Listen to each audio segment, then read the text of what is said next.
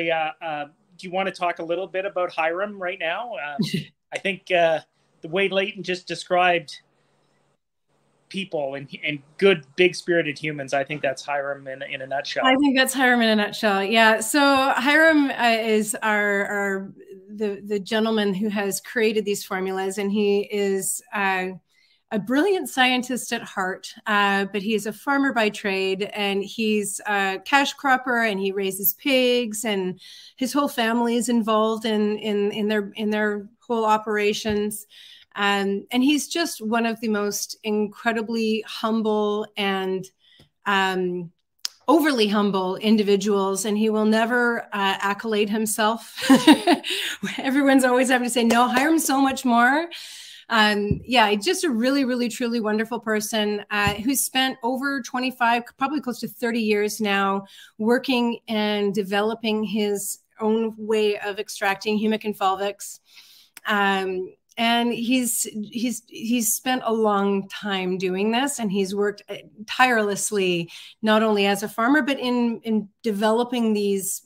these formulations and figuring out the right way to position them, and not getting into the nutrient side of things, because people are going to have their own method of providing nourishment, whether it's to their plants or their animals. It's not diving into that side of things, but really just focusing on um, how to bring these very vital uh, components of nature into uh, everyone's lives, and, and bringing it into uh, almost common knowledge for people to really understand that there's there's something much more important than just putting it in your soil to grow plants. It's it really is something that's beneficial to plants, animals, and humans. Really, every organism who, well, everything that exists will inevitably break down and and humify and become these components. So it is just sort of life recycling itself. So he, we can, he's got he's got an amazing ability to, you know, speak to a biodynamic or an organic farmer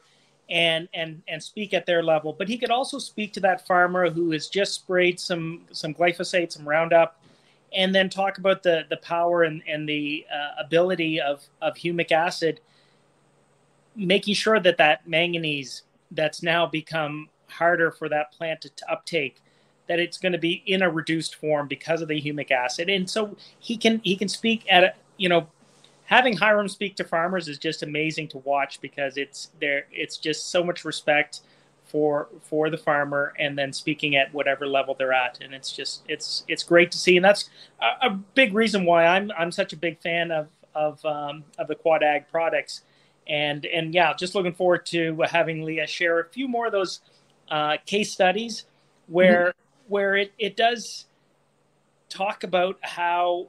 If, if you were a bit on the fence, and and really, um, I mean, humic, humic substances by, are by far the, the largest selling biostimulant in the market.